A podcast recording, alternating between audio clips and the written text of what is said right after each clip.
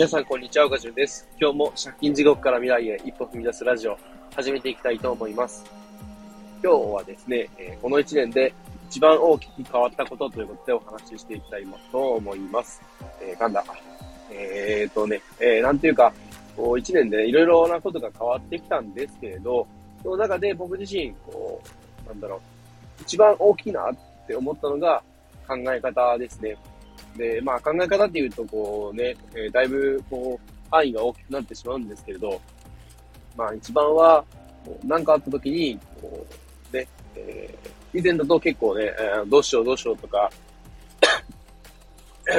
何々をしなきゃ、みたいなね、えー、焦ってしまって、こう周りが見えなくなってしまって、えー、もうパニクるみたいなことがあったんですけど、今ではだいぶそういうことも減って、何かあっても、まあ、一旦落ち着いてね、今できることを考えて、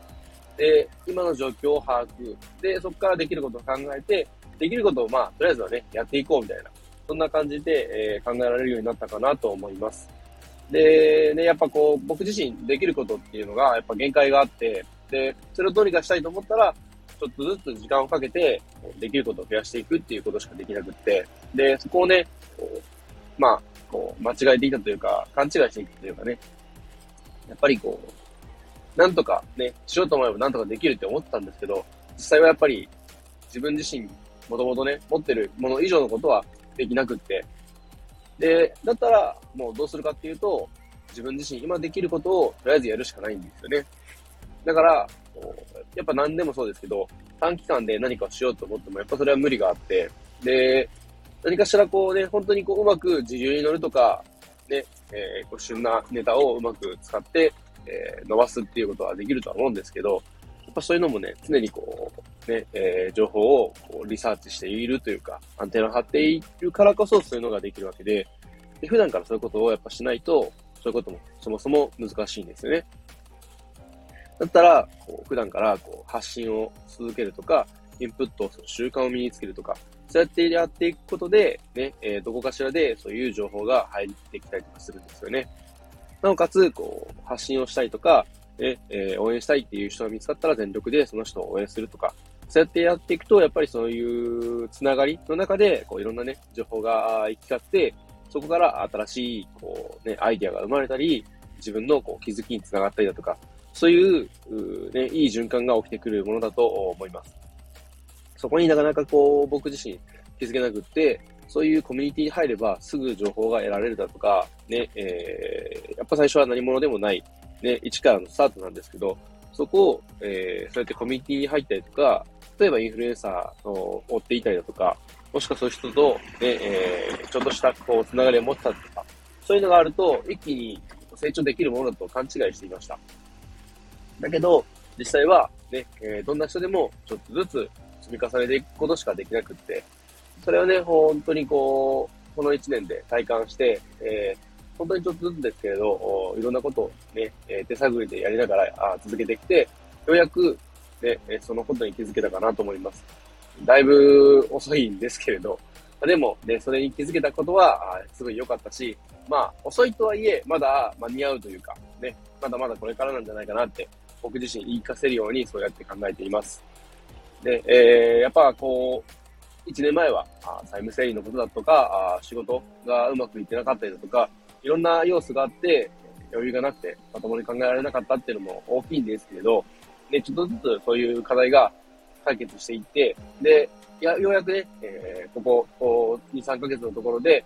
いろんなことをね、考える余裕が生まれてきたっていうのにね、もっと早く、その、なんだろう、まあ、先を見すぎるんじゃなくて、まず今自自分自身が解決すべき問題を、まあ、見直す。で、まあ、それは先にそっちを片付けちゃうっていうことですね。順番に片付けるものは片付けて、その先に、ね、えー、自分がやりたいことにようやく、こう、着手できるというか。だから、やっぱね、こう、階段飛ばしというか、時短飛ばしでね、えー、やっていくっていうのは、なかなか難しいし、そうね、やれって言われてできるものじゃないんですよね。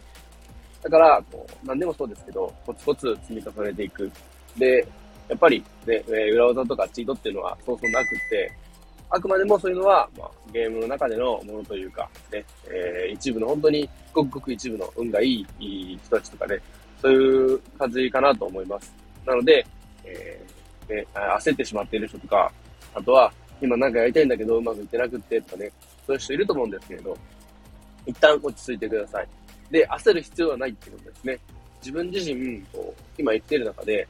えー、ね、もちろんこう、精神的にこう病んでしまって、疲れてしまっていて、どうしようもないっていう人だったら、もうその人はね、まず、やるべきことは必要。その環境から全力で逃げることですね。離れること、距離を取る。え、そこから、